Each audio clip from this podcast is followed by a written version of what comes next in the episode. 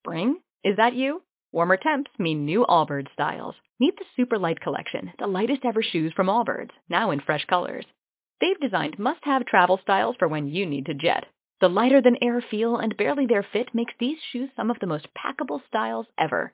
That means more comfort and less baggage. Take the Super Light Tree Runner on your next adventure. Its cushy, lightweight foam midsole supports every step, and the extra outsole traction gives you the grip to just go for it. The eucalyptus fiber upper adds next-level breathability to keep you going all day. Plus, the Super Light Tree Runner is comfortable and ready to go right out of the box. So, what can you do in a super light shoe? What can't you do is the better question. And because they're super packable, the real question is, where are you taking them? Experience how Allbirds redefines comfort. Visit allbirds.com and use code SUPER24 for a free pair of socks with a purchase of $48 or more. That's A-L-L-B-I-R-D-S dot com, code SUPER24. Blog Talk Radio.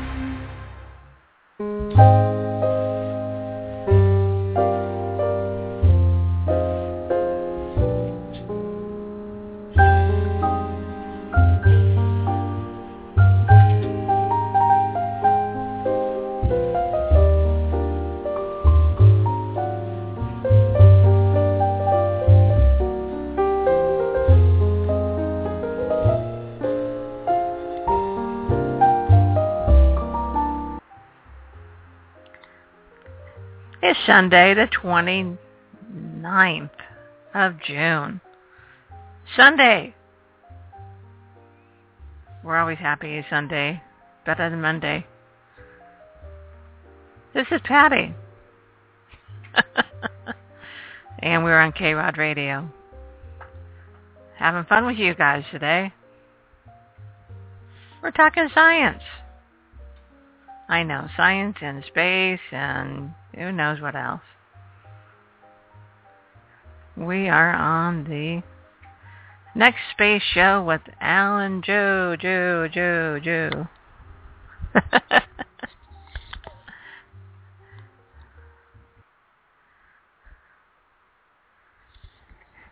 hey, Al. Hey, Jo. What's going on today? We got a lot to cover. We've had a couple of weeks. We've been down um, taking care of uh, some personal business, covering some stuff, uh, and spending a lot of time catching up. Uh, there's been a lot going on the last uh, several weeks. Um, we're going to jump right in with uh, an interesting announcement. Uh, apparently, a uh, hmm? Okay. Oh yeah, yeah, yeah, yeah. We got to let You you, know gotta how take to join. business okay. first, okay? Yeah, KWAD Radio, the next space. Uh, we're talking tonight. If you want to join us, uh, call 714-242-5145. Join the conversation. Um, and of course, we've always got the, the flash chat going. Uh, chime in if you've got a comment or also, a question. I'll be adding the links that he's talking about as as we're doing this, so that way you guys can click on it. These are clickable links. You just click on it and go right to that website, uh, and then you can see what we're talking about. Kind We of a concept. It sure is. We start tonight with uh, with our top story uh, about something that's been in the news recently several times. NASA's Morpheus lander uh, has been undergoing tests in the last uh, few months. Uh, I know they just recently, uh, I think it was last month, had a nighttime landing. Today, or um, we have an article that talks about someone who's actually done the math to calculate that they could scale up this Morpheus lander into a fully capable um, lunar lander that could carry people as well as supplies and still be able to take off. Uh, interesting article, uh, exoscientistblogspot.com. The article appeared on um, in, in this month in their website. Check it out. Now there is a good bit of math in there based on a $14 million development. Do what? Yes, I did. Yes, I did. Yes, I Bad did. boy. He jumped on people, so hang on. Yeah, the other one was He's an old be article. On my toes. Well, yeah. We don't. We want to make sure that we cover recent news. You know. Right. Oh, so you're saying you jumped the other one because. Yeah, because it's it's it's three years old, so we want to Oh, cover yeah, current news, um, and things like this. So, but anyway, back to the article that we were talking about. They've estimated that based on a $14 million development cost for two prototypes, one scaled up by a factor of three might cost $21 million. And of course, the interesting thing about these numbers is that this is a far cry, far lower than the billions of dollars estimated to develop a lunar, a manned lunar lander from scratch. And one of the things that, that I've always been a bugaboo about is the challenges that are represented by government uh, planning and design programs, which take decades to do something. So anything started now on a brand new lander would probably take 10 to 15 years before it would see fruition and come to the point of testing and so forth. So yeah, the, the, I've been watching um, the, the Morpheus program with great interest. Uh, it offers and presents uh, lots of technology that's going to be very important as we move forward into both not only lunar landers, but uh, even Mars landers. Moving on, Russian controllers uh, pointed uh, about a smoke problem we had in the ISS last last couple of weeks. Smoke uh, problem? A smoke problem, yeah. They had a heater that uh, either overheated or its water reclamation system generated a problem and started filling up the Russian segment with smoke. They quickly found the problem Wow. and shut the unit down. And you know, no injuries, no dangers, uh, that type of thing. So, and this points to something about the International Space Station that I don't think a lot of people realize and that is, is that even though the space station is there for research purposes, a large chunk of their time is spent in maintaining the system and making repairs. Sure.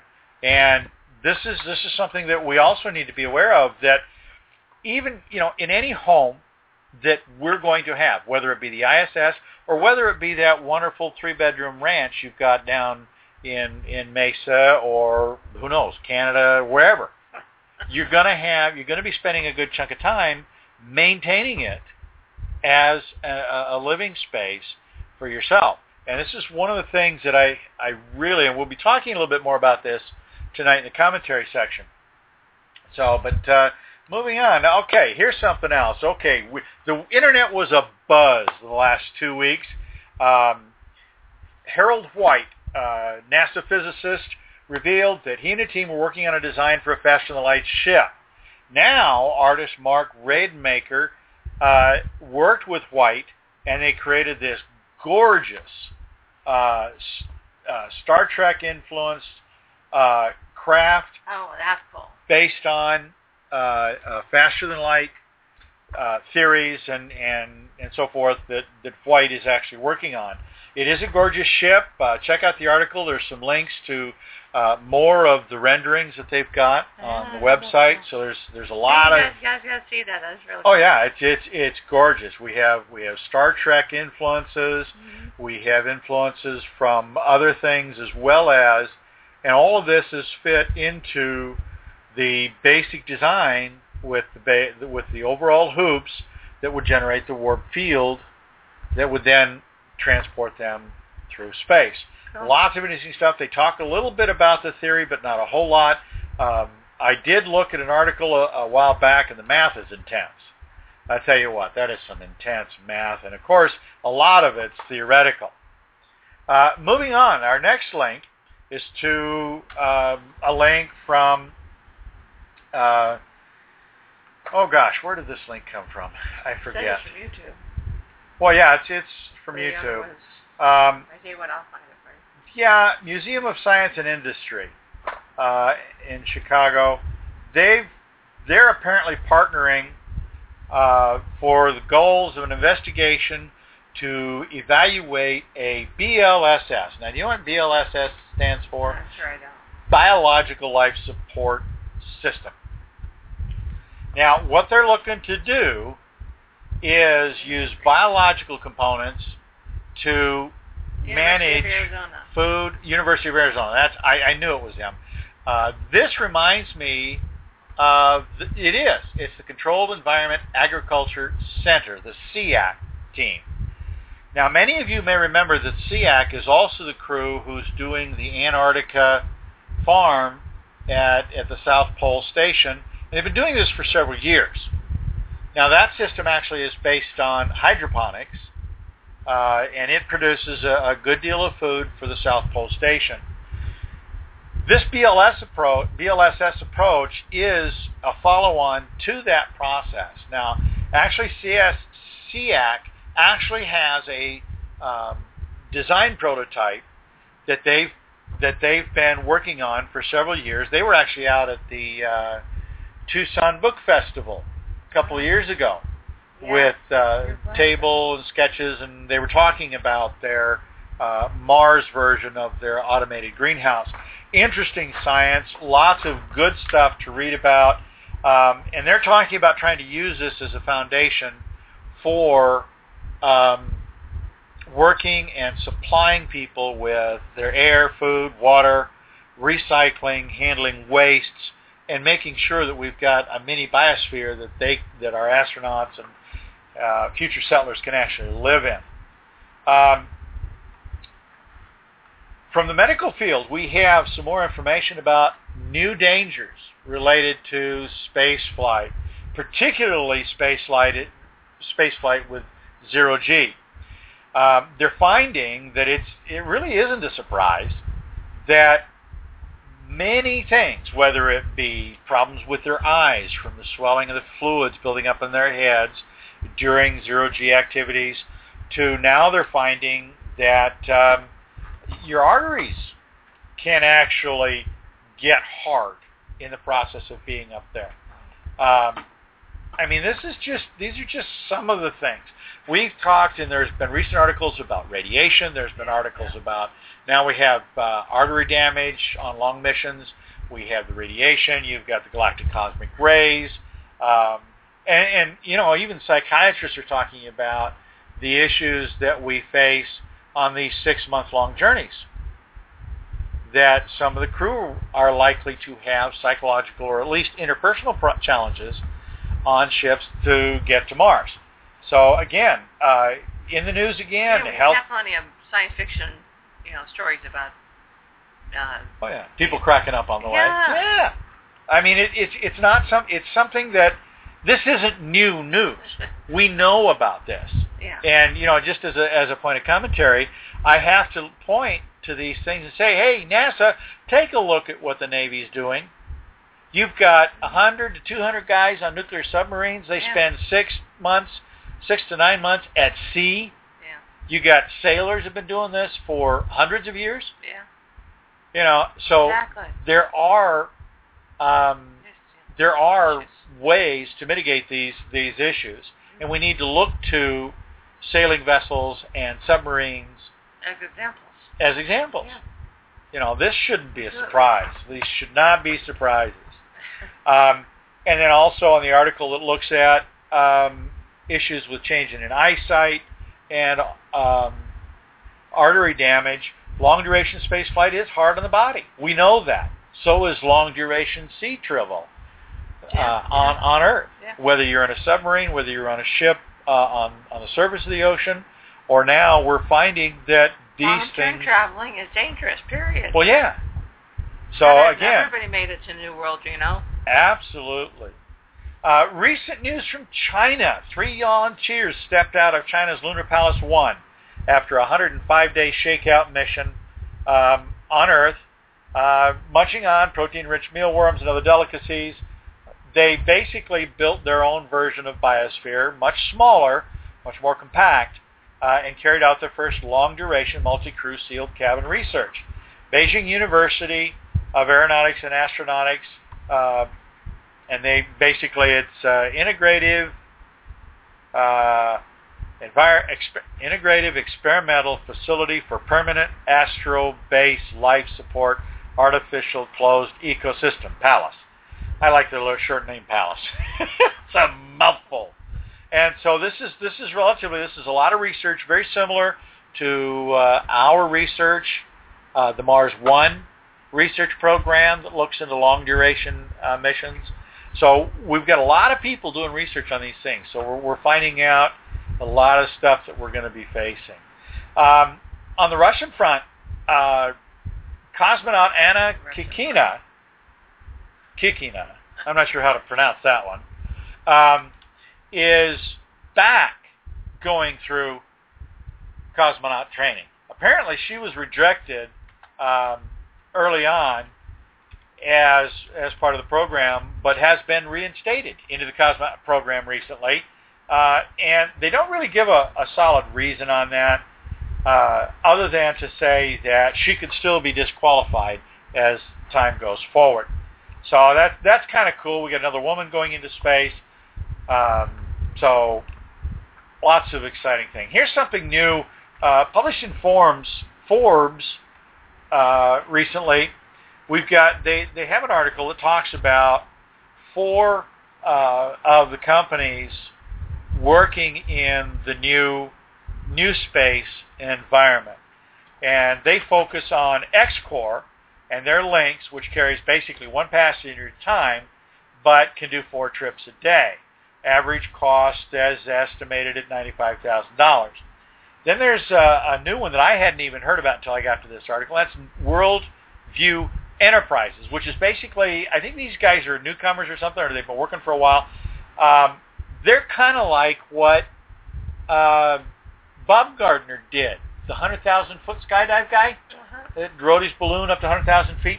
These folks are building a balloon that goes only to the edge of space, so sadly no zero-G flights. And it's to start in 2016, and tickets are $75,000, including cocktails. So you get cocktails with that.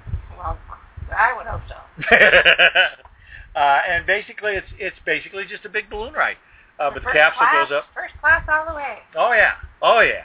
Virgin Galactic. We've we've all been hearing about Virgin Galactic. I know Richard Branson's your one of your heroes. Oh uh, my. Yeah, he's uh, 65 year old hot body. I don't, care. Okay, yeah, it's the hair and the British accent, right? That's right. Yeah, okay. Uh, Virgin Galactic, they're selling tickets two hundred fifty thousand dollars a piece. mild. Is this plane Yeah, yeah, yeah. yeah. Um, Virgin Galactic, uh, we have to admit, one of the things about these four that they have chosen in this article is, is XCOR is a rocket plane. It takes off from the ground, shoots up into suborbit, does its thing, and then comes down and lands like a plane.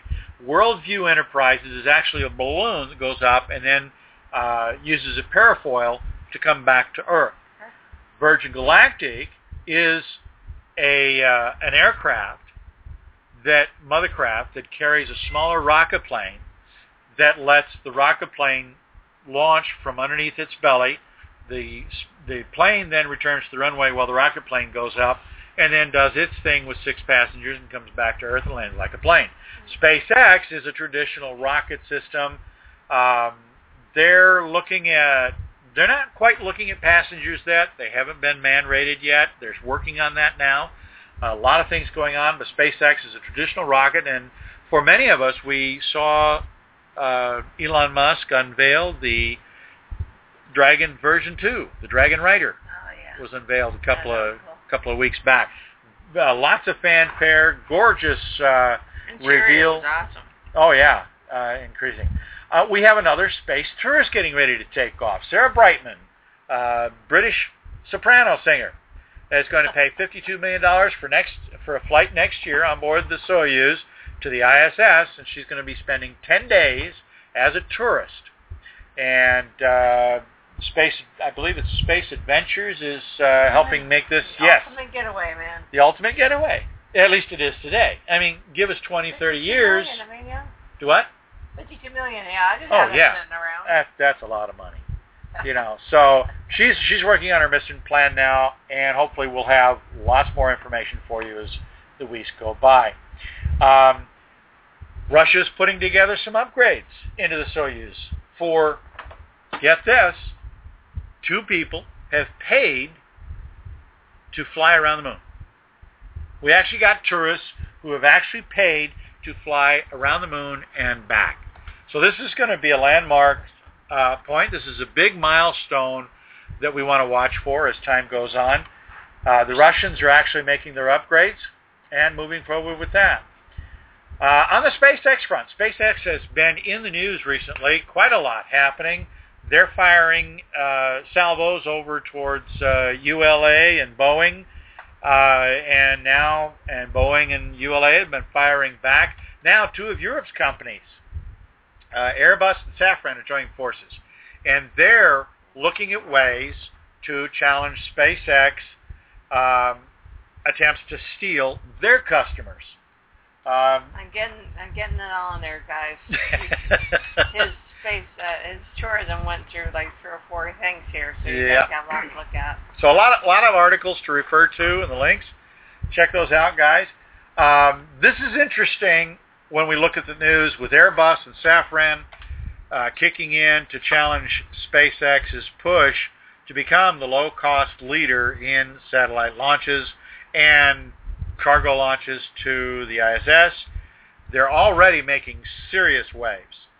Um, SpaceX wants to be the leader. And at their price point, they will. Oh yeah. They will literally right. take the market by storm, assuming they can survive through the onslaught of the many Goliaths that they're faced up against. This is- lies. oh yeah, and it, it's going to be interesting to watch, and how we can then, as as citizens, start to support them. Uh, speaking of SpaceX, uh, last uh, a week or so ago, they attempted to um, complete their their second attempt to launch the six Orbcomm OG2 satellites into orbit from Cape Canaveral. However, they found a minor issue with the rocket, uh, as well as the weather was not kind to them that day either. Uh, so they've reset that launch date for, I believe it's uh, next week around or next month, middle of June, middle of July. It's gotta be July. I believe it's around the we're- 14th. We're I think was the next June. launch. Yeah. So um, keep that in mind as you go. Keep an eye out for SpaceX next launch. Uh, in the news, you know, there was an article last week that came out about uh, Boeing was looking at releasing um, early notices to their staff about possible layoffs, but they got a reprieve, or actually, commercial crew partners got a reprieve. Um, an amendment signed by William Gerstenmaier, NASA's Associate Administrator for Human Explorations, on May 16th gave SpaceX until March 31st, um, and uh, gave XCOR until, or Sierra Nevada got an extension through March 31st as well. Now, I believe also Boeing also got an extension, and all three of them combined uh, money that will be dispersed is over 460 million dollars from NASA to these commercial crew space partners. Um, where are we at here? Last one. The commercial crew partners. That's what I was just talking about. Come on, girl, catch up. breath between the. You, look, you were on Boeing, and then all of a sudden you went there. Yeah. So. Yeah, a lot of stuff's been going on in the last couple of weeks, folks, um, and it's really interesting how things are heating up in uh, not only just commercial crew, but in the technology that we're starting to see come into play, um, and things that are happening uh, throughout the industry.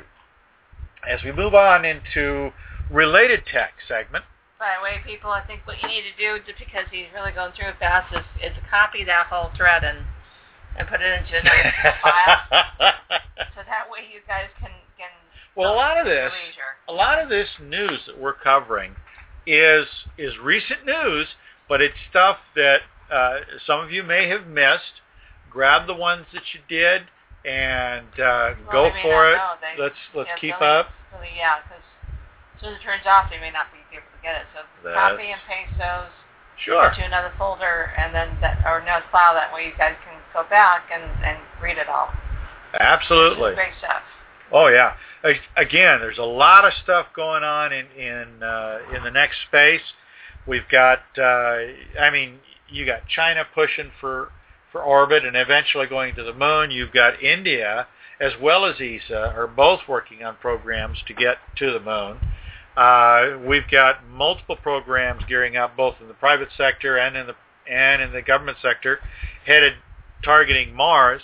Uh, the only challenge is to see who who and when actually stuff gets there. Yeah. Um, multiple lander programs as well. So here's here's some interesting news.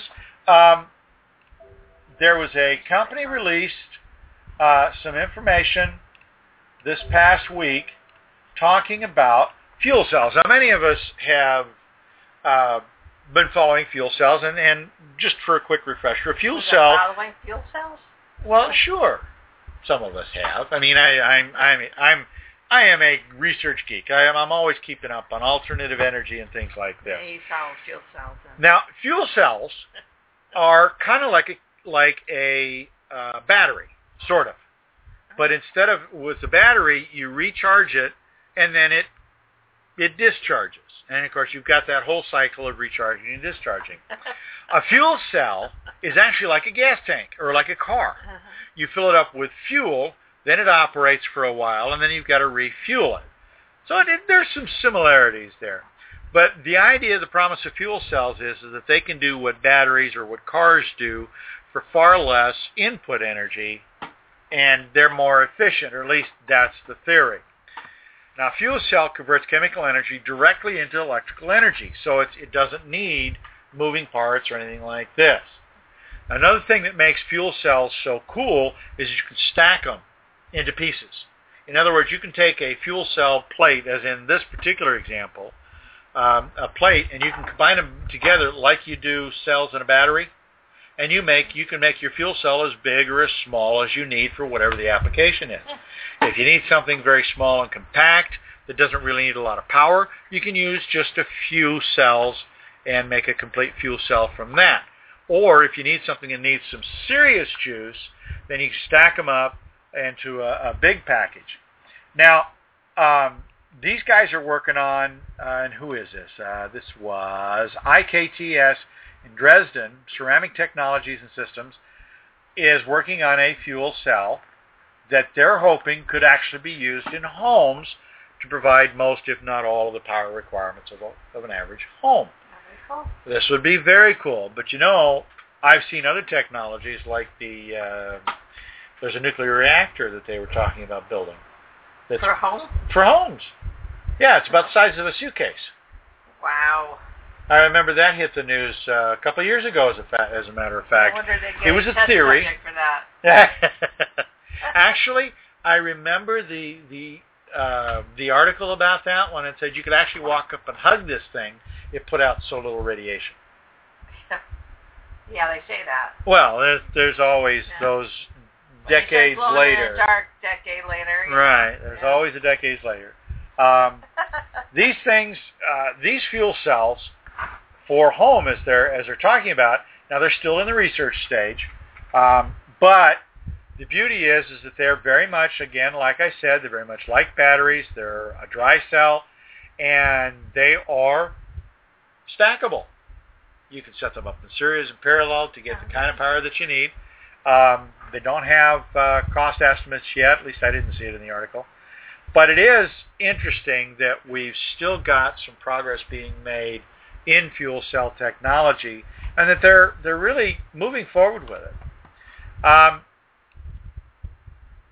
we got some folks doing some uh, interesting articles. Uh, TRED Research Laboratories uh, is looking at bioregenerative life support systems, again, the, like the one from CEAC, University of Arizona. Uh, and they've put out what they call the Asteroid Hunters Resource Guide.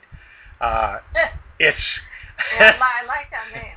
There's there's so many astro, you know, Right. asteroid hunters out there. You know, they got Yeah. a whole book on it. And so, and that's essentially what they've done here. They, they've put together a lot of information.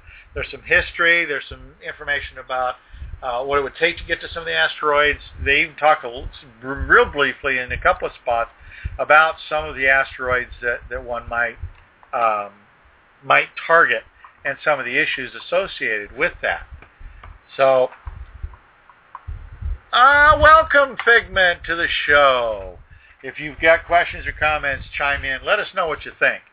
Um, Write them in the chat, or you can always call us at seven one four two four two five one four five. Absolutely. Um, moving on to a recent uh, related tech to space. You know, we've we've been hearing a lot of noise about the 3D printer that's now Oh, been approved for space use on the ISS. It's going to be heading up uh, actually know. Bring one of those. In oh yeah, they'd be fun. Well, in this article, they actually it's kind of fun. They actually show it uh, having printed a Yoda head and bust, um, and they're actually been toying with it. And they talk. They've again, we we know they've been they've approved the 3D printer to go up to the uh, International Space Station.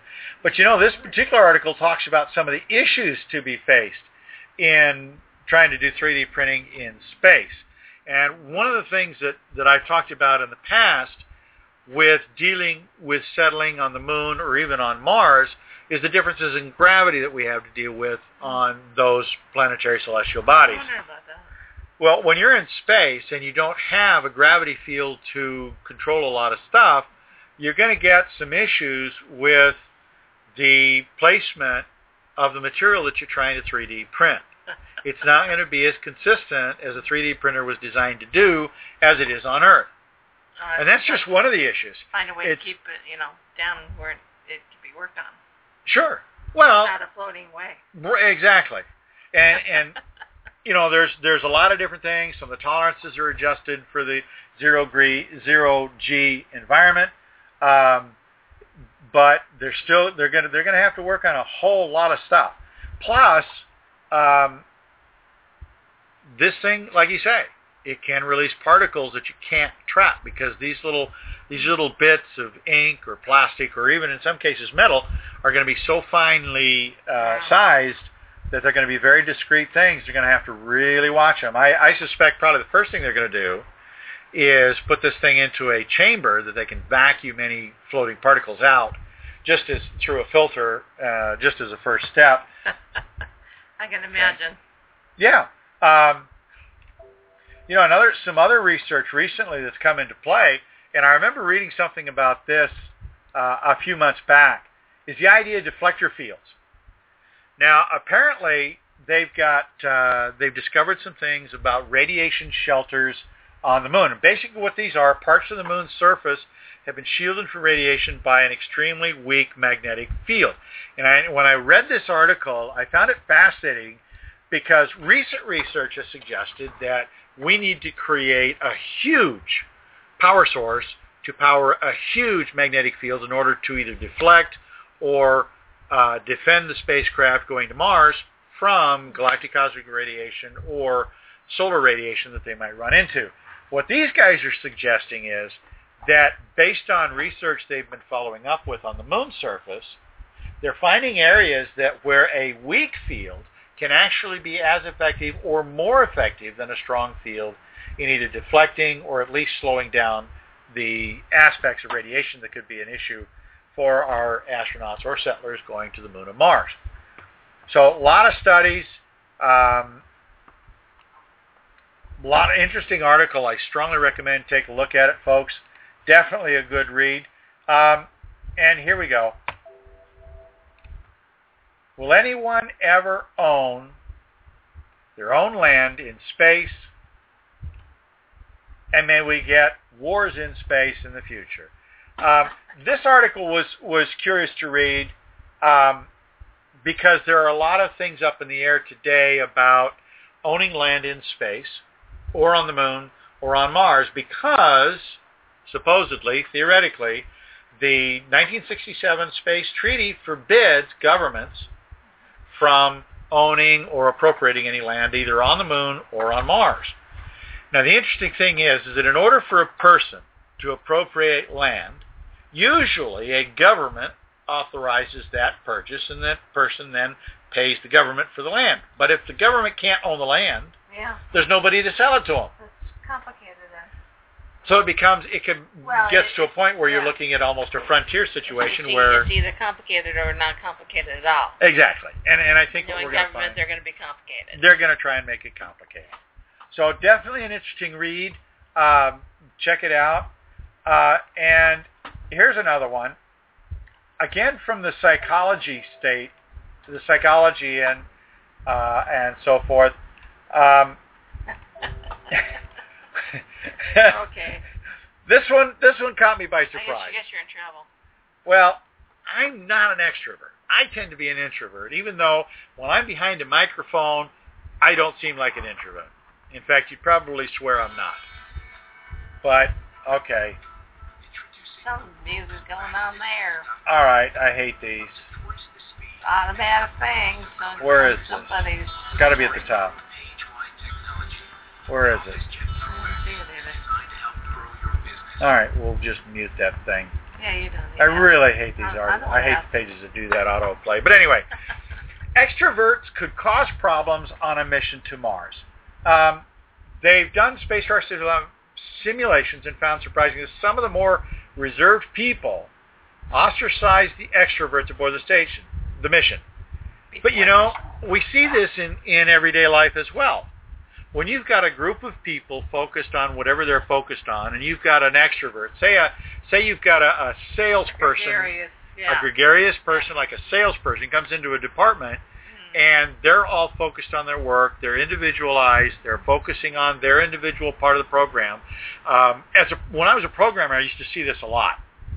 Um, you'd get a guy who had done his own websites, who had done sales, and he comes into a corporate environment where these guys are heads down coders, and this guy drives people nuts because he's always got to be talking to somebody Oh, yeah. and he's always got to put his fingers in and everything. Not that he's trying to hurt anything, No, you- but he's gregarious or she, and they need to be involved. They need to be um, active. They need to be going through conversations. And oftentimes, whether it's a programming environment or an office environment is also another place where this can become a problem if you've got a really gregarious person. Yeah. yeah. I remember my younger days, back in the day when I was doing office work. Back oh man, day. we're talking Why would you age of dinosaurs in the computer industry. back when we had typing pools. oh my goodness. Now, I remember when the typing pools changed over to word processing centers. Okay, which was really cool. We got a lot more work done most of the time. But what what I what I remember seeing there too was Most of the time. yeah, if you had a very gregarious person come into that pool, Uh-huh. male or female, they Oh, yeah. tended to upset the amount of work that got done. Yeah. And it can really create problems in an by- environment, yeah, where you're you're focused on things. Now, the thing that they also found was that um, you're more introverted, you're more task-oriented people um, are going to be a little bit more level-headed, or at least mood-wise. Level-mooded, I guess is the So word I'm extrovert does not equal leadership. Right. Okay. which which could be an issue. And so these are challenges that again our long uh, long-term crew teams will have to face. Now I know uh, NASA did their launch of the uh, their flying saucer, as it was called, and basically they used a balloon to send this craft up to a certain height. And as I recall, if I if I if I'm getting it right, uh, it went up to a certain height, and then it fired its motor. And the idea was to test a low mass um, deceleration tool method for the um, for future spacecraft. And again, the idea is to slow spacecraft down as they approach Mars or another planet or moon that has an atmosphere that's very different in composition from Earth. And the idea being, of course, to be able to modify that deceleration tool for the various different atmospheric compositions. They did have a successful launch. They did have, I believe, a good recovery. Uh, so definitely some articles to check out there. Um, I got one more. I got- I think you gave me the right one here. I have astronauts can suffer visual impairment vision in space. Yeah, this is actually a, a, an older artic, ar, article. We talked about this earlier in the show uh, because you've got guys with arteries are getting hard. We've got uh, guys developing or at least beginning to see the symptoms of diabetes. We've got guys with uh, muscle atrophy. Um, we've got guys having difficulties doing a lot of stuff. I mean, their strength literally deteriorates the longer they But- stay. But yeah, that happens G. right here. You know. Well, yeah, and in one of the comments that was made in the diabetes study had to do with the aspect that these are things that happen with sedentary lifestyles. Right. Actually, here on Earth, you develop eye impairments, you develop um, uh, weight gain, you develop muscle atrophy or at least muscle weakness, you develop diabetes, Right. you develop all sorts of heart problems. Right. So this is not real new. We just have haven't made the links to these issues that we face And- space. regarding space. And one of the one of the things that, that I've often said before um, is that I sometimes wonder if NASA is looking for really strange stuff. They're not finding really strange stuff. They're finding common stuff that's throwing these engineers for a loop. Because they're they're not recognizing that a lot of these maladies, or at least the symptoms, bear a marked similarity to conditions and issues that we face right here on Earth.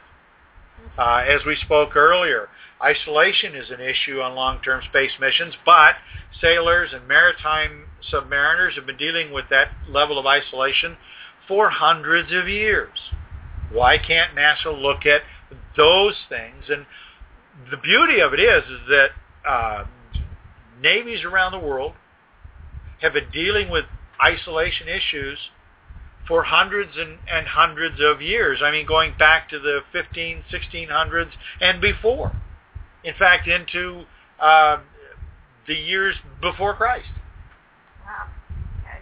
Submariners have been dealing with these issues for over a thousand years. And they have tried and true solutions that work so that they can function on long voyages.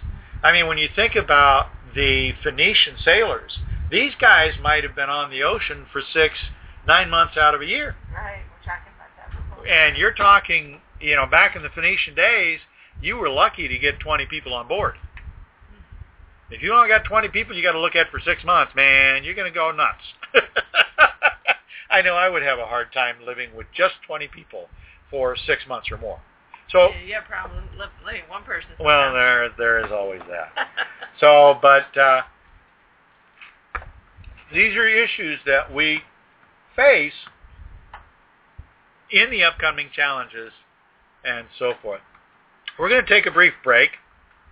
Um, and when we come back in just a few minutes, we're going to start our commentary section. And so hang on, folks. We won't be gone long. This is KWAD Radio, and this is Patty Hultstrand. And we are, um, well, we're doing the next space show with Al and Jo, episode 7. We'll be right back.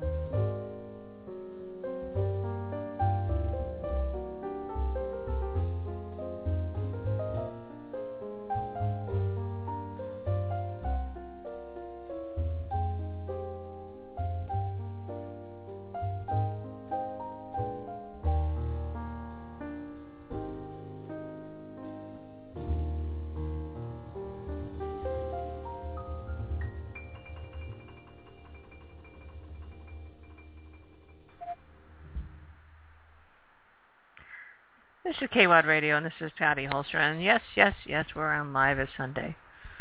And we are talking with Al and Jo with the space show. want to welcome everyone who's listening and remind them that you can you can either put your questions in the chat area, which is just below the show information. Type it in, and I will definitely get it right over to Al so he can answer you. Of course, he has some weird question for me, and I'll answer that too.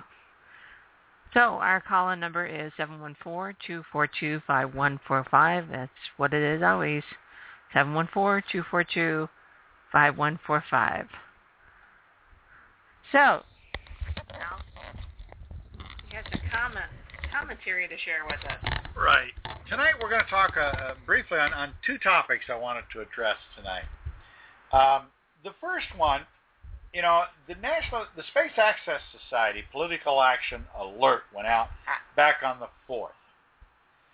Now, and you know, it was it was interesting because they talk about something that's, that was going on in Congress, where um, Senator Richard Shelby from Alabama added a requirement to the NASA funding bill, where he wanted to increase greater accountability and budgetary transparency in the commercial crew program, blah, blah, blah, blah, blah. A lot of legalese and crap. Basically what it meant is that the new space companies uh, that were getting funding from NASA, that would be um, Sierra Nevada, SpaceX, and I can't remember who the third one was. SpaceX, or oh, and Boeing. Uh, but the idea is that that SpaceX and Sierra Nevada would be expected to add the additional paperwork that Boeing currently processes in its financial reports that go back to NASA and the government. Now, I, I don't pretend to understand a lot of this other than it would the article says that it would add a lot of extra paperwork that could increase costs for SpaceX and Sierra Nevada. Well, yeah, government costs a whale of a lot of money, and that's true. Do I think it's right that this uh, politician is, is doing this? No, I don't think it's right. However, did I not see it coming? Shit, yeah, I saw it coming. The senator from Alabama is obviously trying to protect the Boeing jobs in his state. Now, that's been said by multiple commentaries on online. It's been it's been voiced by many people in their videos and things like this.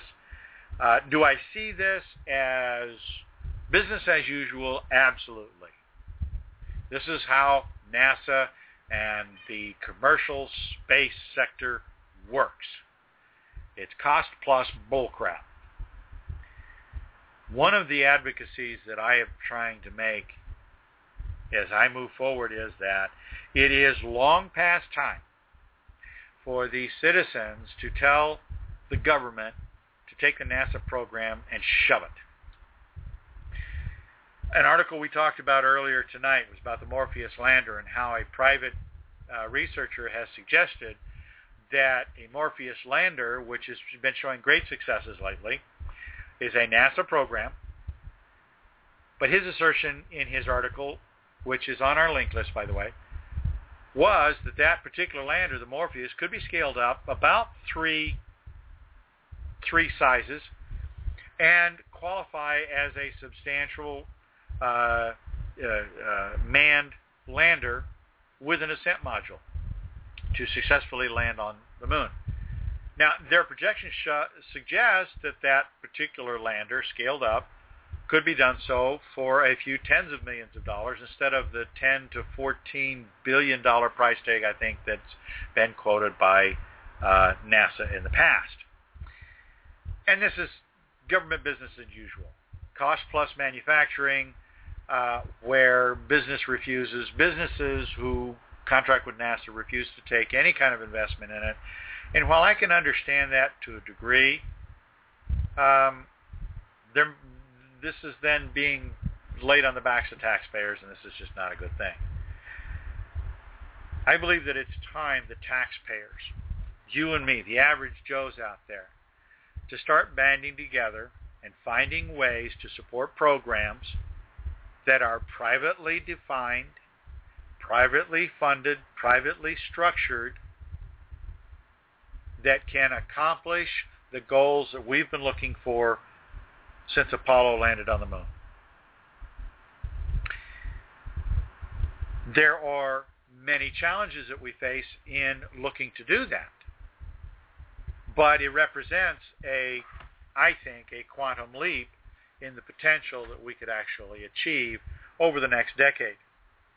NASA doesn't expect to get to the moon or Mars, either one, until the 2020s. I mean, that's six years from now. And they've been working on stuff on all these technology things for 20 years. And the ISS has been up there at least 20 years. So I, I really have a hard time believing that the snail's pace of NASA and government programs is going to make any progress. Now I'm going to kind of shift gears here because what I want to comment on next is is along this line, and that is is that one of the things I was running into this week was the idea about space settlement. And I was perusing the uh, National Space Society website, and they have a space settlement nexus, nss.org slash settlement. Check it out. A lot of good information, a lot of great pictures. I mean, they've got some of the best pictures out there, and they've collected them from all over. They've also got links to several of the volumes of, inf- of informative works that talk about space settlement, space habitats, uh, and, and we're not talking about uh, a module that's attached to the space station. No, we're when we talk in space settlement habitats, we're talking like O'Neill cylinders. Uh, particularly, one example comes to mind is Kalpana 1. Uh, and again, the artwork is available uh, through the website. Check it out tour through the website. But the, the thing as I was running through this, the question that came to mind, along the lines of the Political Action Network and how it's time for citizens to band together and come up with new ways, private people, to come up with companies that we can move forward on space settlement without NASA, is when I look at all of these things from Bob Zubrin and, and Mars Society, from the Space Society, when we look at the O'Neill uh, Gerard K. O'Neill's work, when we look at the, the, the work from a lot of these other people, um, they talk about these huge um, craft in space that can hold numbers as large as, as thousands of people and or even in, in one case I remember one mentioned that they could hold um, 500,000 or a half a million people. Now that's a wonderful vision. Don't get me wrong. It's a great vision. I think someday we'll get there. I really believe that. But I don't think it's going to be the government. And I had a thought today as I was thinking about this that, that really brought it home to roost. And here's the thing. Here's how it goes. When we look back at American history, and for that matter, look at the history of any any government on the planet at this point that has had the funds to build housing projects. Okay, now think about this. When was the last time that a housing project designed and funded by a government was actually a success? If you have heard of one, if you can point me to an article, I would love to see it because in my cursory research, I couldn't find any one that was still in a, let's say, fiscally sound condition. There were projects back east in, in many of the New England states, um, New York, New Jersey, um, that attempted to create low-cost housing uh, for the poor and to provide a way that um, these people could have housing at a reduced rate that wouldn't be a tax upon the taxpayers themselves. Uh, and in every instance that I found, it had failed and to a large degree had deteriorated uh, not only just in the quality of the people that were there and the oversight, but also in the quality of the facility that they were living in. Yeah. Many of these things have become so dilapidated that they're not even fit to live in. And so I, again, I, I go back to the beginning of the discussion here and I say, hey, when has the government been able to build any kind of a habitat that people could live in for any length of time? That didn't turn into a big boondoggle and degrade into something that could not be supported over the long term. It usually starts as some grand vision. Absolutely. Now, this is not to, to denigrate O'Neill or, or Holbrow or Johnson or Heppenheimer or any of these people who came up with some great, wonderful visions. But here's the thing. Robert Zubrin was the last one to come up with a great vision back in 96. And in fact, John Lewis uh, came out with Mining the Sky back in 1996 as well. Now, their visions weren't quite as expansive and wonderful and visual as were O'Neill's or Heppenheimer's. But the problem I have with these visions is that they don't they don't look at the nitty-gritty. They don't look at the day-to-day things that it's going to take to get us to that point where we can live in a housing project that's going to hold 5,000 people, 10,000, 500,000 people. These are projects that are going to take multiple decades to build. And then to populate these things? How long does it take to move 500,000 people from the surface of the Earth to uh, space settlement? Anybody ever thought about that?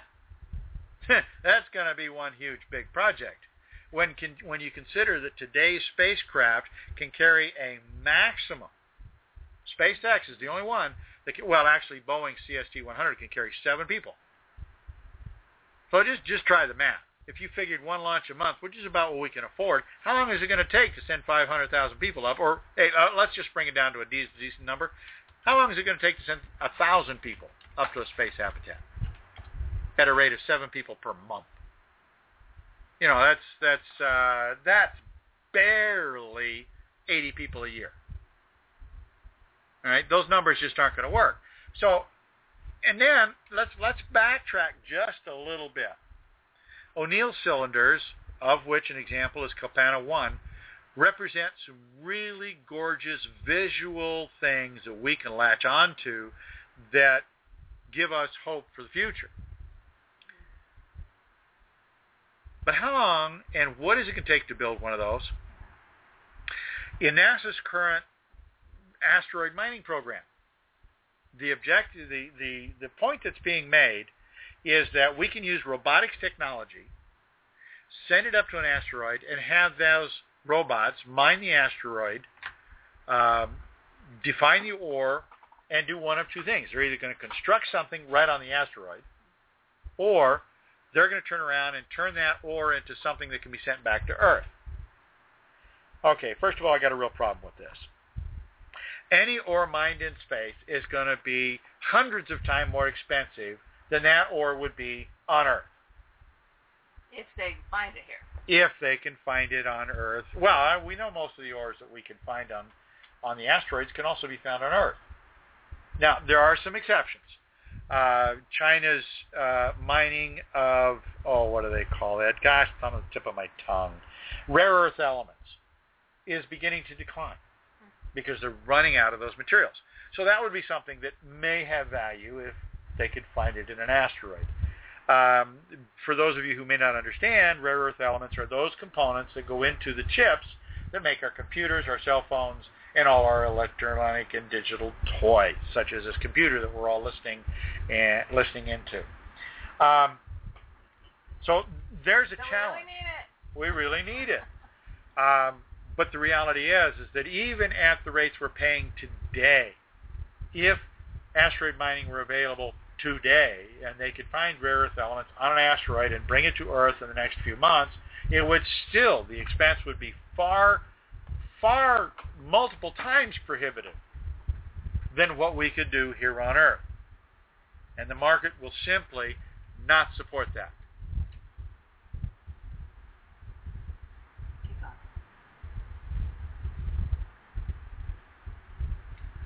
Now, um, the the place that I'm talking about, National Space Society, www.nss.org slash Settlement. S-E-T-T-L-E-M-E-N-T. This is the website and actually the page on the National Space Society page where they're talking about uh, accesses and links to the O'Neill uh, work, Johnson's and Holbrow's work on space settlements and design study, Heppenheimer's, O'Neill's, uh, also 76 and 79 works, and also uh, Dr. Robert Zubrin's, Zubrin and John Lewis's works. Um, I've actually read several of these books, uh, The High Frontier, uh, and again, they these books present some wonderful visions. But if we as a people are going to look at space settlements, whether it be um, in space, as the ISS is, or whether we're going to do settlements on the moon, Mars, asteroids, or anywhere else for that matter, we have to look at how we're going to get to that point. And the challenge that I put out there, that I'm going to put out there for everybody is, is NASA continues to have design challenges where they want students to build finished products of habitats and so forth.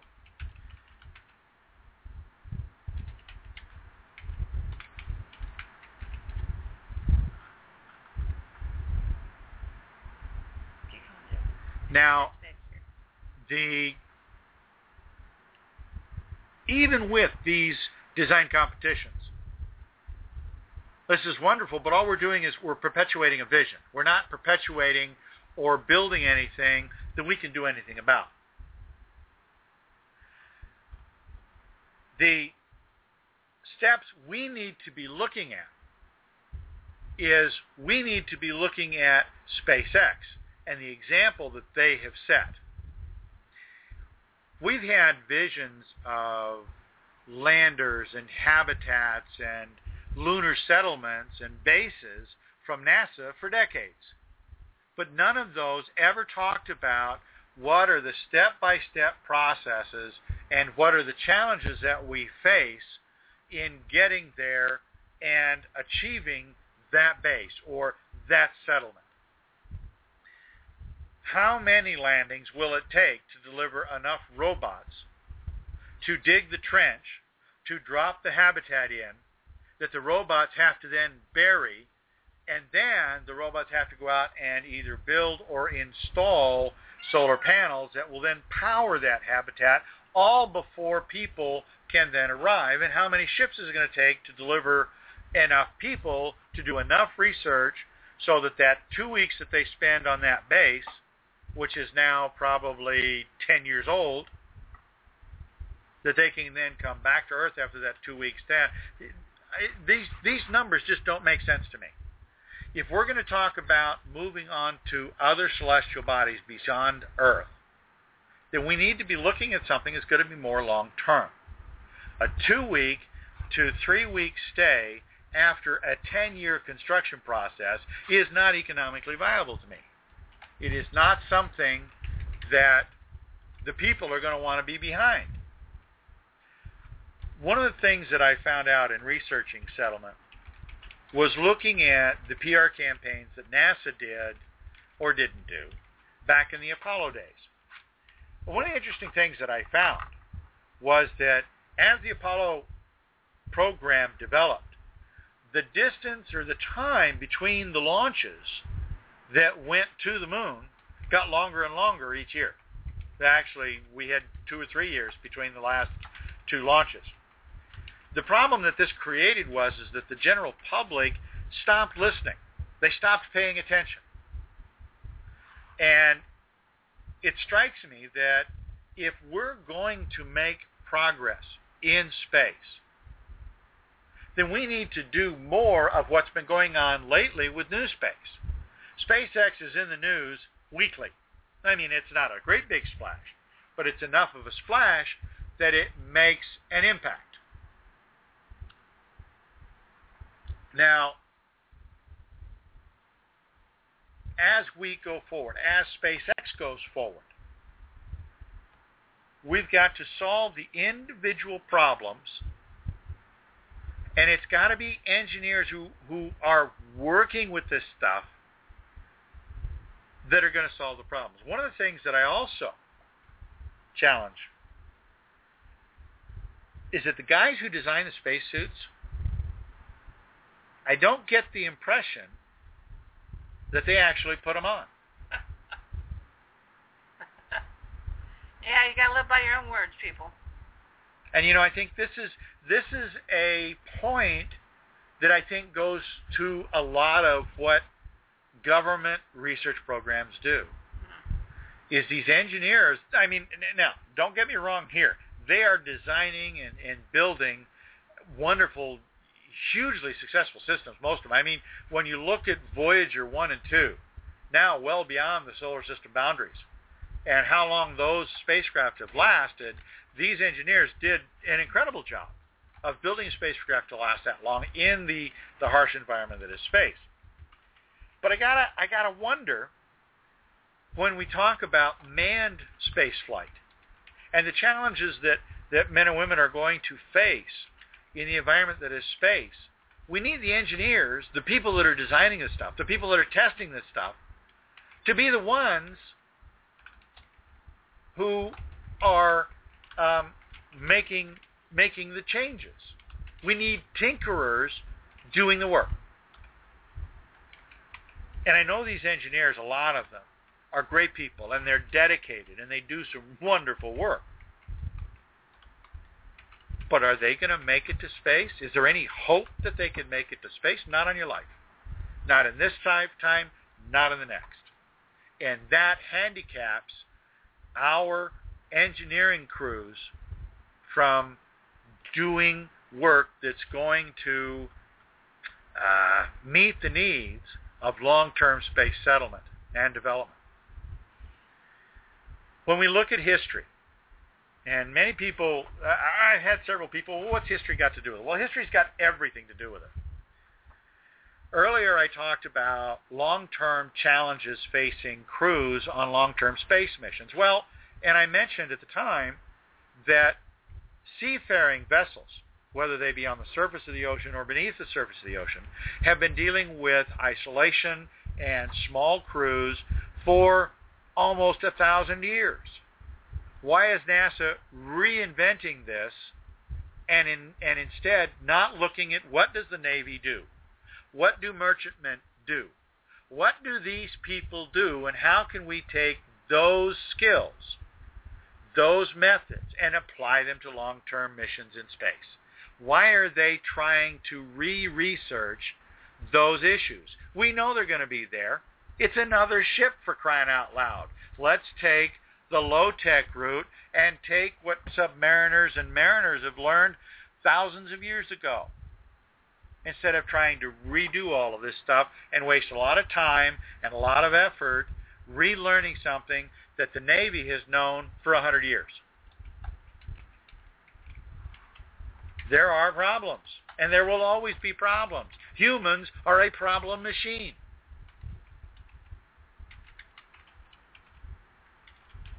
And speaking of humans being a problem machine. oh, no. oh, do we? Never a problem machine. Oh man, oh, do we love to argue? And I'll tell you what, you know, guys, here's the thing: we want you to call in. We want you to challenge. I want to challenge the listening group to pipe up. We have sat far too long Never. waiting for NASA Yeah, gotta deliver something. people. You can't just sit there and wait for it to happen. Yeah. You know, I mean, the Wright brothers were tinkerers, and they gave us aviation. you. That's for Okay, Elon Musk is a tinkerer. Look at the guy. I mean, he's he's he's He he's done like solar cell company. He's done an auto company. He's now into rockets. Okay, this guy's got to be a tinkerer. Sure. It's gotta be- I don't know what he tinkers on at home. Well, he's got his I wife, but no, no, you know, no. yeah, you know, I, I don't know, but uh, he's had to have been a tinkerer at some time. Um, the guys, I mean, Burt Rutan, he's got the ultimate great tinker job. He does development work in aviation. They do custom aircraft. This guy gets to tinker all the time. He's come up with some of the most impressive, the Think most hugely popular uh, space uh, aircraft in the last 10, 20 years. And this guy's phenomenal. And he, the team that works with him, they, they've really come up with some really great designs. So one of the things that if we're going to make real progress, we need to get more people involved in their garages coming up with ways. You know, here's, here's another thing. Uh, serious issues that we face are one big example is spacesuits. Now, here's a bit of a challenging example. Um, when you go to buy clothing and you go to a nice tailor shop, tell me something here. Think about this for a minute. If the tailor you're buying a suit from doesn't wear his own stuff, are you going to buy a suit from him? I wouldn't. If he's not proud of, if Yeah. he's not Yeah. confident enough in his own work that he's going to wear what he does and advertise that product, then I really question his ability to deliver a solid product. Unless, of course, it's a cute chick. Oh, even more so. Well, she's not likely going to wear a men's suit. She won't. But you know, if she's that good, I'll bet she's wearing a man's suit tailored for a woman. If she's that good. Yes, I'll bet she, she looks is. better without it. Now, I've seen some women that look pretty good in, in a tailored men's suit. I mean, tailored for the female form. right, right. That's what I mean. Right, right. I mean, if she's well, that good a tailor. Okay, think about L.A. Story. L.A. Story. What do you mean L.A. Story? L.A. Story is a movie about with was uh. Oh, Steve Stephen- Martin? Steve Martin, yeah. Yeah, She was a tailor. She was a tailor. Now, I'm sorry, but she looks better without the suit on. Uh, oh, really? You've seen her without clothes on? I've seen her with a tank top, and I think that most men would appreciate that far more than a suit. Oh, I, I would agree. I would agree. Okay. But the point that I'm making is, is, is a a tailor who does not wear their own product, be it a male or female clothing. If Right. they don't, if they're not comfortable enough with their own work, Well, that they're not wearing their yes, own but- work, But what does this have to do with the space suit? I mean, it's not like these guys are going to wear the space suit all over the place. no, they're not. But why Going shouldn't? through a Jack and Box line, they got a suit on. Well, yeah. But here's the thing: NASA spacesuits currently are one-off projects. Yeah, They're- yeah, they- because they they're measure- radioactive things. No, no, no, no, no, no. It, it has to do with the cost and complexity of the spacesuit and the fact that you've got to seal it right and that if it doesn't fit well, it It could become a risk to the astronaut who's wearing it. So, in other words, it's custom built for that particular It's custom astronaut. built for each astronaut. Yeah, But here's the thing.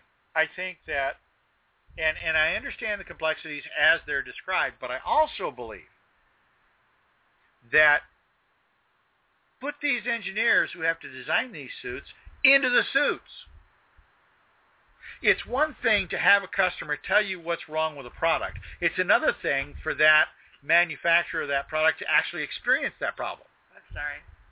I just got this vision of of uh, uh, Incredibles where where uh, fro- frozen guy for the guy with the with the ice Yeah.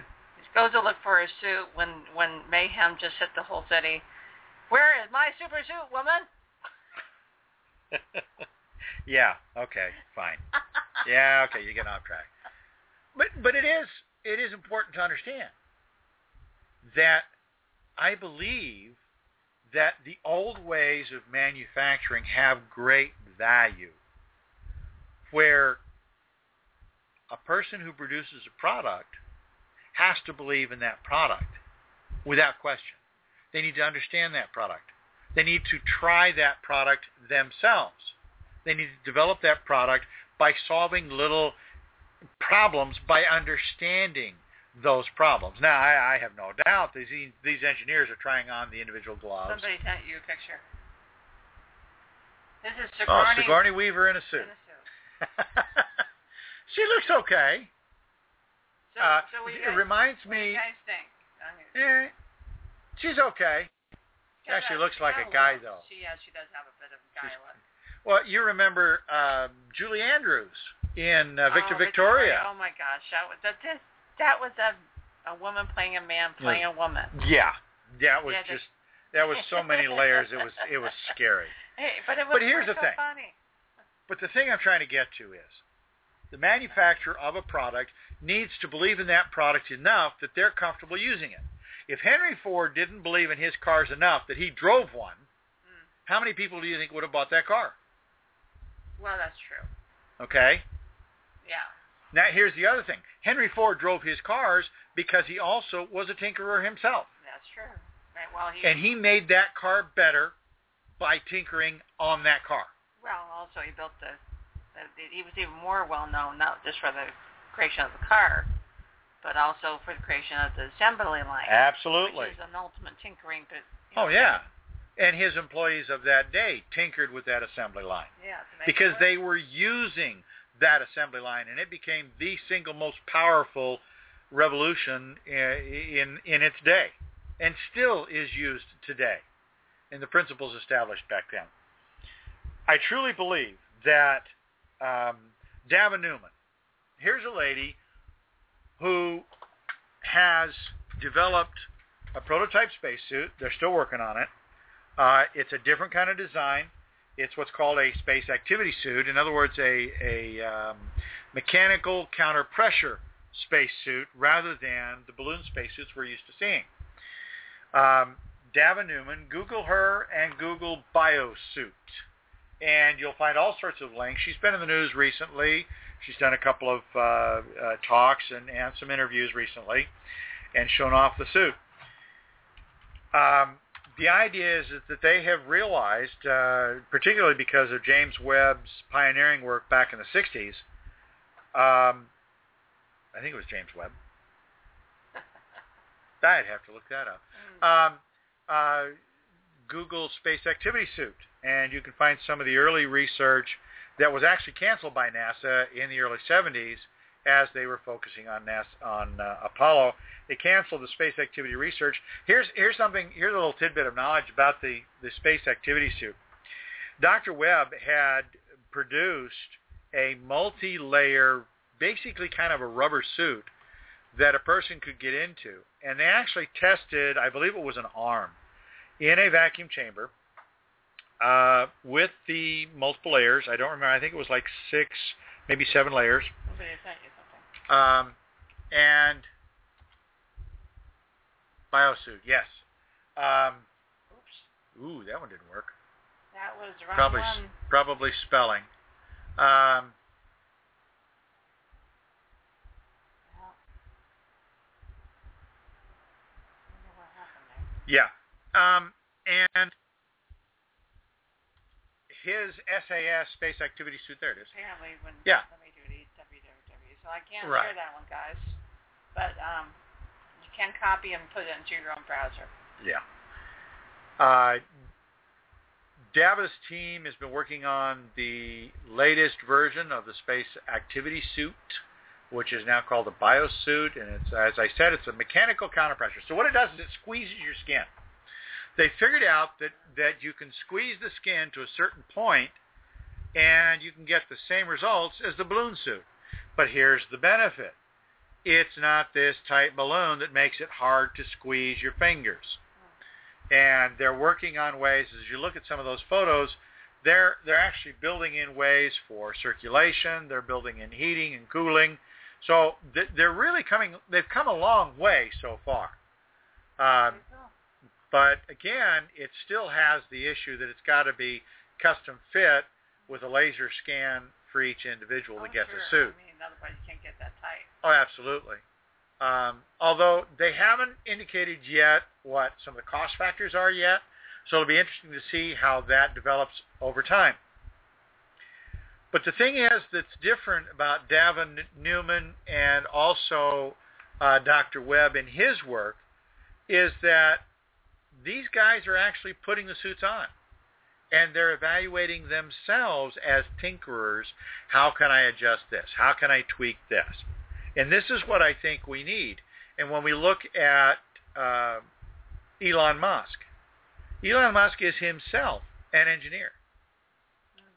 Oh, yeah. uh, uh, with degrees in, in physics and and engineering both.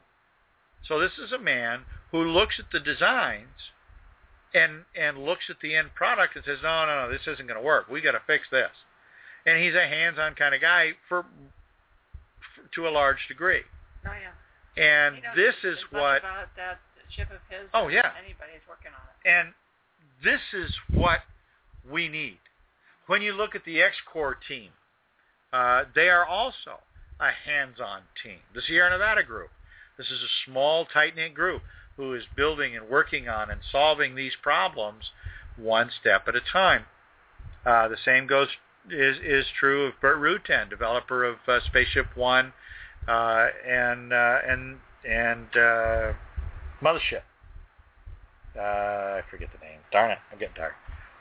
So, again, the point I'm making here is we, the people, need to jump in as tinkerers and start doing things that get this done because the visions that we've been fed to date do not present a pathway to the vision.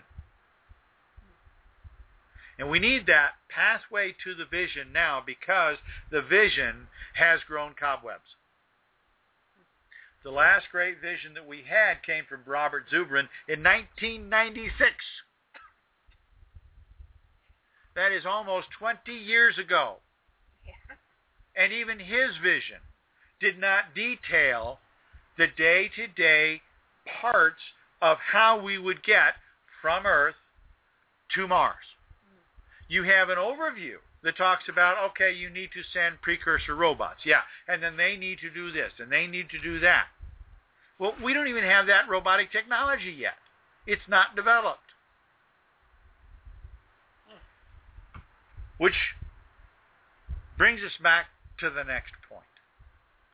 Whether you're looking at Mars, whether you're looking at the moon,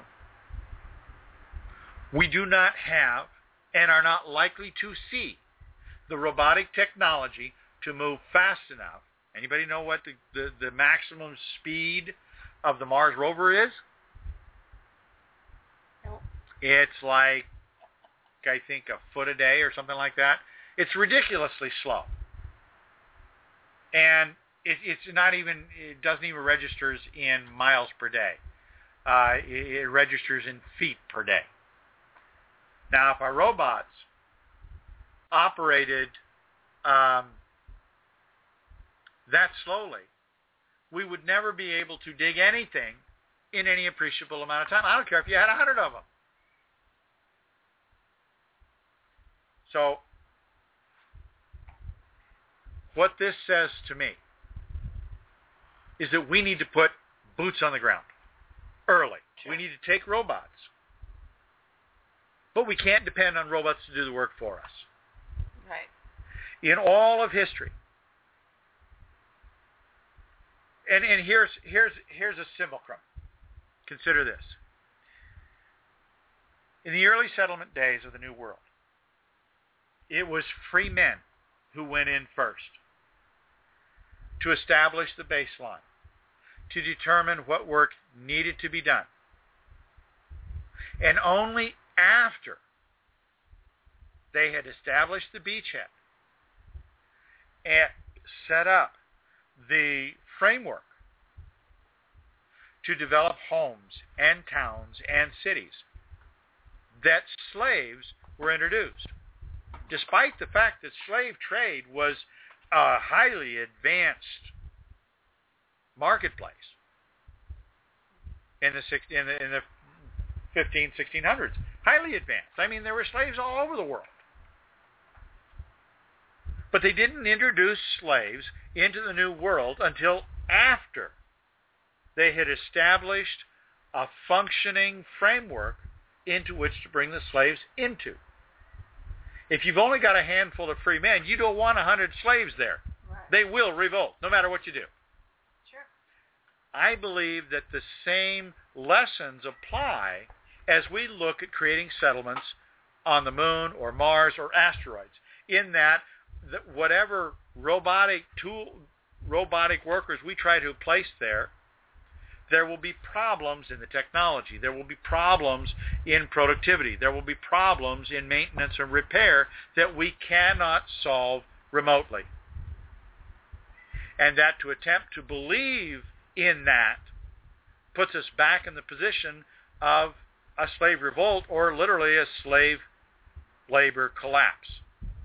Robots cannot now, nor will they in the future, be able to engender enough work to make a settlement process progress fast enough for the public to be willing to support it. And here's a little gem. Consider this.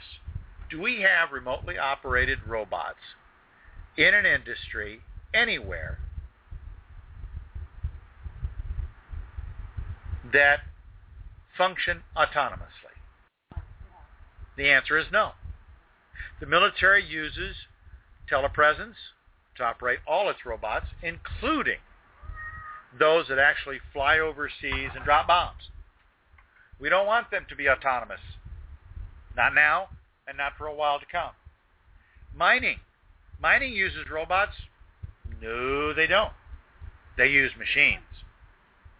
They use helper machines, whether it's drilling, whether it's uh, inserting explosives into the boreholes, or whether it's just taking measurements in, in a gas-intensive environment. It's telepresence robot. It's telepresence robotics. It's not autonomous robots because you've got to have a human involved.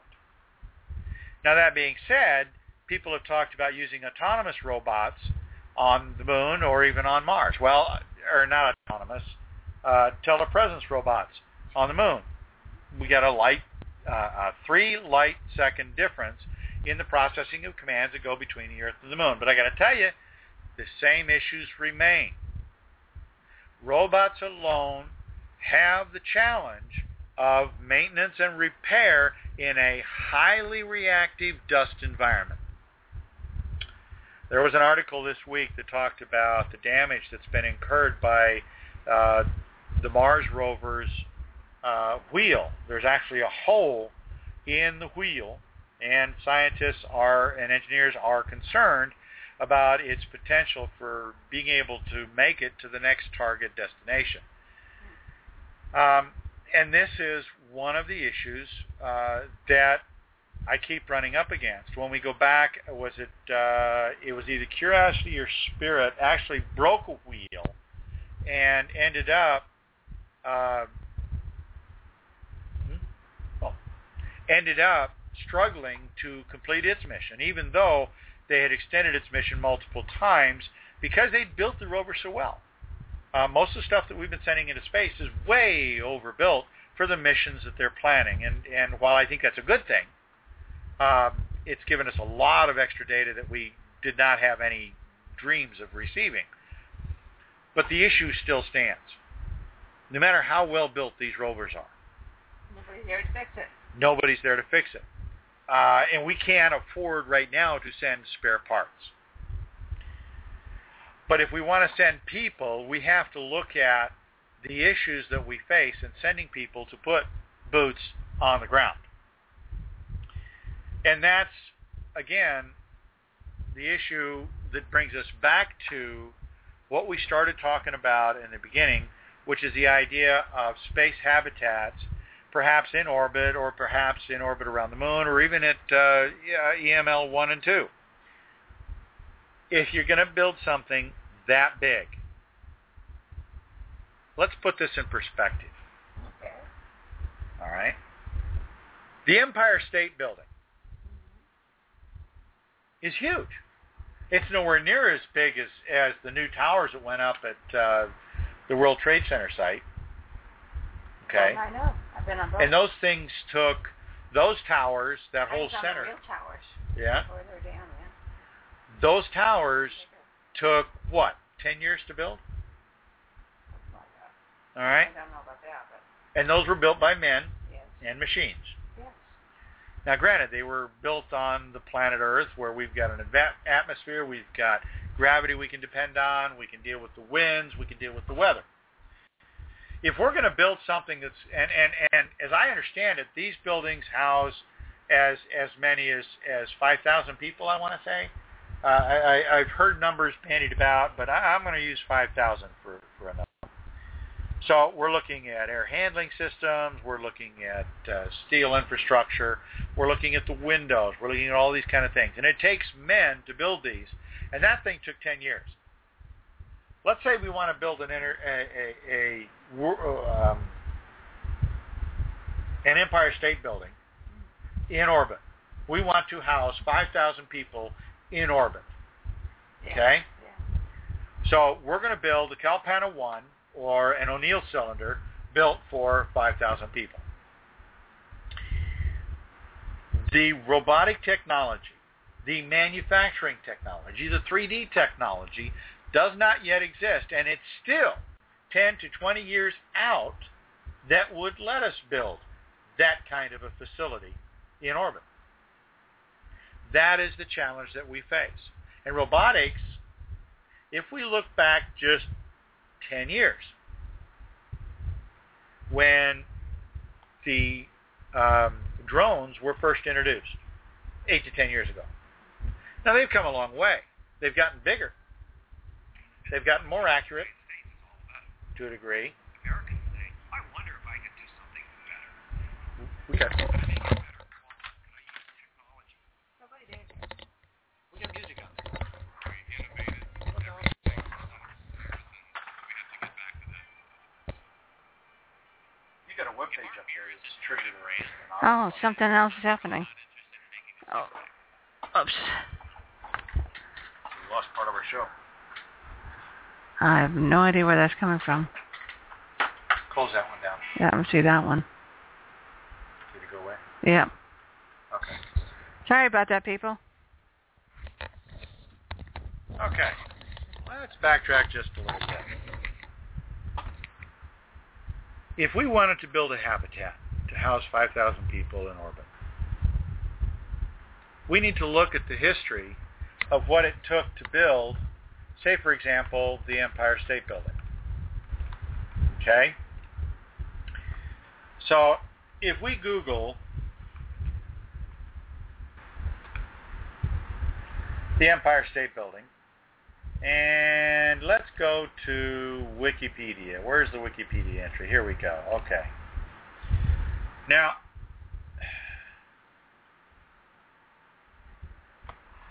it stands at a height of roughly 1,400 feet.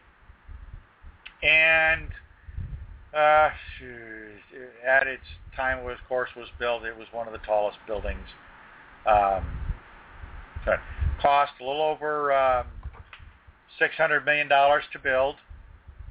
Um, and what I'm wondering here is it's got 2,250,000 square feet, 73 elevators. Boy, that's a lot of elevators. Um, now I'm wondering, what I'm wondering is how many people it, it actually houses. Uh, ah, it took 3,400 workers to build that building. Um, and that was about the time the Depression started. Excavation began in 1930 um, and continued through to the ribbon cutting on 1931. Cut the ribbon. Wow, that that thing went up fast. Well, probably had a lot of people, again, they had a lot of people work on it. Yeah, that's true. When you've got 1,400 people working on it. And so lesson number one from history is, is that you got to throw a lot of bodies at it. If you're going to build something big, you got to have a lot of bodies. Well, they did that for Egypt. You know. Uh, you know, it's- it's interesting that you bring that up because I was I was headed in the same direction. They had thousands Scary, and thousands of people building those pyramids yeah. to get them built in the space of the lifetimes that they were built in, and Right. a couple of those took two, three lifetimes, generations to build. So, you know, when we look at these things, if we look at building a space habitat, we can't do that with robotics. And anybody who thinks we can is is is nuts. Just doesn't understand robotics, apparently. Well, no, it's not about. I don't even think it's about understanding robotics. It's more about understanding the physics of building a building. And this is why I, I wonder where are the plans? Where are the blueprints that lay out the order of construction? How would it have to go? We see sketches and we see drawings of partial construction, but we don't have we don't get a feeling of what the steps would be involved in doing that. And I think this is what is missing today. This is why we cannot uh, get the public to embrace any kind of a space project. Yeah, they like the pictures that come back, and they make great wallpapers on their computers, but that's about as far as most people go. When you look at the vast numbers of people, and by vast numbers, I think uh, if you took the membership of the, the four major space advocacy programs, okay, Planetary Society, Space Society, Mars Society, Moon Society. Take those four groups. Okay. And uh, based on what I was reading uh, in in the various different rosters, because I, I had at one time had a membership in two of those groups, and that, caught, that that struck me as odd at the time when I realized I had a membership in two groups, until I realized that a lot of the space advocates have memberships in all four. Sure. So that if you combine, do anything. yeah, so so that if you combine the membership numbers and then split out the duplicates, Right. We're not looking at a large number of people who are actively involved in the space advocacy well, I, groups. I don't think they're actively involved. Well, yeah. I mean, when you look at the Planetary Society, they actually have projects that they uh, uh, not only do that they actually do. They've got launches that they participate. They had Solar Sail a couple of years ago that, while it didn't succeed, they ran into some problems. They at least put money down and actually did something But physical. how many people actually worked on the, in this particular project? Uh, well, you had to have engineers, you had to have manufacturers. So there's there's there's a solid infrastructure of work to be done there. Most of that took money, but you had contracts in place. Right. Now, I give Mars I give the Mars Society some credit too, because they've got I think at last count I two or maybe three locations, uh, one in Canada I know of, and one in uh, southern Utah, where they actually have built a habitat site, an analog station that is Mhm. intended to simulate Mars. So they're actively doing something. Right. Now, the Moon Society, the only thing I know that they've done is is a couple of people got together and built a model space power station. Um, but that has pretty much, as far as I can tell, fallen by the wayside. There's been no further progress on that in the last five years that I can recall. Um, I know a call was put out for a model or a kit, and I haven't seen anything result of that. Now, the um, so that was the Mars Society, the Planetary Society are the leaders. Then you've got the Moon Society, which hasn't put anything out, so they're not really doing much. Uh, and lastly, um, what's the other organization that I mentioned? I mentioned Mars Society, Planetary Society. Oh, National Space Society. Now, the National Space Society does a lot of political action stuff. Now, they're not necessarily a productivity group. They're about lobbying in Congress. So they're Apparently not working. which isn't working, and and I think that's that's a lost cause. I, I do not believe that Congress is going to fund NASA beyond the level that it's at now, unless um, something major changes. Yeah. And by major changes, I mean a whole new direction for NASA that it's not going now, and it's going to have to be something political. Mm-hmm. We've got too many domestic problems as well as overseas problems. Uh, Na- Congress isn't going to give NASA any more money. It's just not going to happen. Um, we haven't received what we expected from NASA, whether realistic or not, and as such, the taxpayers are not going to support further funding advancements. So these are some of the issues that we face. But I think one of the very first and foremost things that needs to happen soon, and I give um, Buzz Aldrin some credit. Several years ago, he made uh, a couple of uh, efforts to start a space travel raffle for different prizes in order to engender some publicity, and those kind of fell flat. I'm not sure why, but they didn't really get anything done. And the last couple of years, he released a new book, uh, A Vision for Settlement to Mars. But again, even his book, like the books from our other authors, O'Neill and Heppenheimer, and even Dr. Zubrin, do not give us any nitty-gritty, even uh, uh, even a project plan that says, okay, on this date, from lo- from first launch, we need to have this going, and we need to anticipate these problems. Um, and maybe he's got this somewhere and just hasn't released it. But there are issues when most of these programs are talking about a base mentality. When you look at the projects, um, in, when you look at all of these projects as a group, and you get into the details of uh, not only NASA's programs that they have had over the many years, you look at Buzz Aldrin's, you look at uh, Robert Zubrin's. Zubrin's, Dr. Zubrin's program, however, at least can be called a settlement. Everything else, from NASA and the astronauts and the engineers, is always talked about as a base, something that astronauts would go, spend a couple of two, maybe even three weeks at, and then turn around and come home with an average time between missions of as much as a year to two years. Now that's NASA's history. That's what NASA does. When you look at the Apollo program as a function of history, that's how it works. And as I wrap up, I want to wrap up on this point that we need to do something different. We need to do something that looks at it from a settlement point of view, from the point of view of what the team on the Mayflower, what the team that settled Jamestown, of the people who came over to the New World, of the people who went to Australia as free citizens. They weren't coming home. They were making a new home.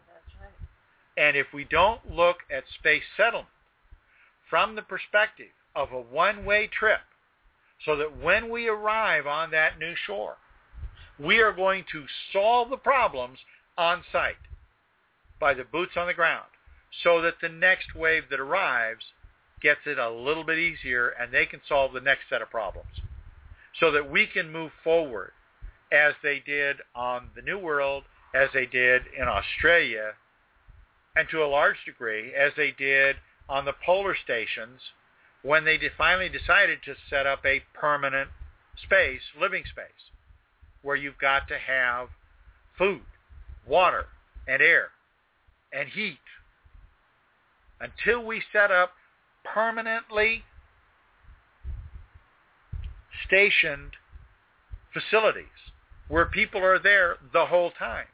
We cannot solve the lessons and the challenges of day-to-day living in that new environment. We cannot face the challenges of lower gravity, radiation, and all the challenges of living and working in those environments. And this is what we need to be looking at in the future. Got a comment from Figment of Your Imagination. We need a paradigm shift. Exactly. Absolutely.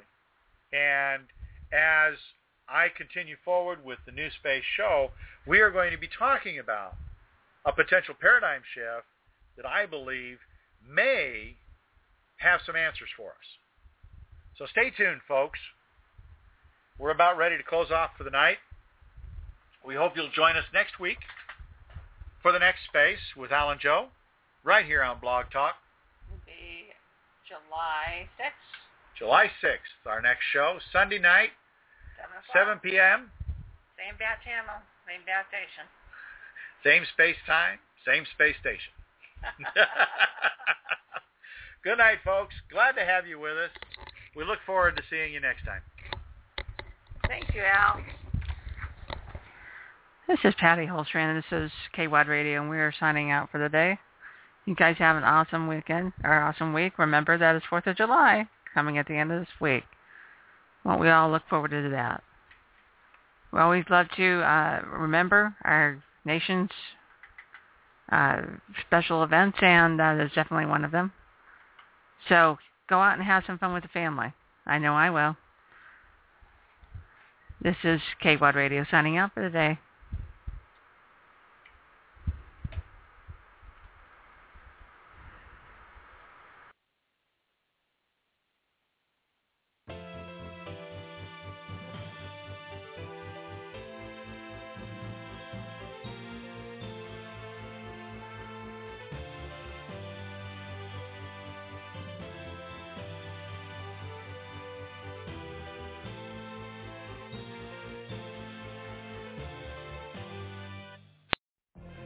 What if you could have a career where the opportunities are as vast as our nation, where it's not about mission statements, but a shared mission? At U.S. Customs and Border Protection, we go beyond to protect more than borders, from ship to shore, air to ground, cities to local communities. CBP agents and officers are keeping people safe. Join U.S. Customs and Border Protection and go beyond for something far greater than yourself. Learn more at cbp.gov/careers. When you drive a vehicle so reliable it's backed by a 10-year, 100,000-mile limited warranty, you stop thinking about what you can't do and start doing what you never thought possible. Visit your local Kia dealer today to see what you're capable of in a vehicle that inspires confidence around every corner. Kia, movement that inspires. Call 800-3334-KIA for details. Always drive safely. Limited inventory available. Warranties include 10-year 100,000-mile powertrain and 5-year 60,000-mile basic. Warranties are limited. See retailer for details.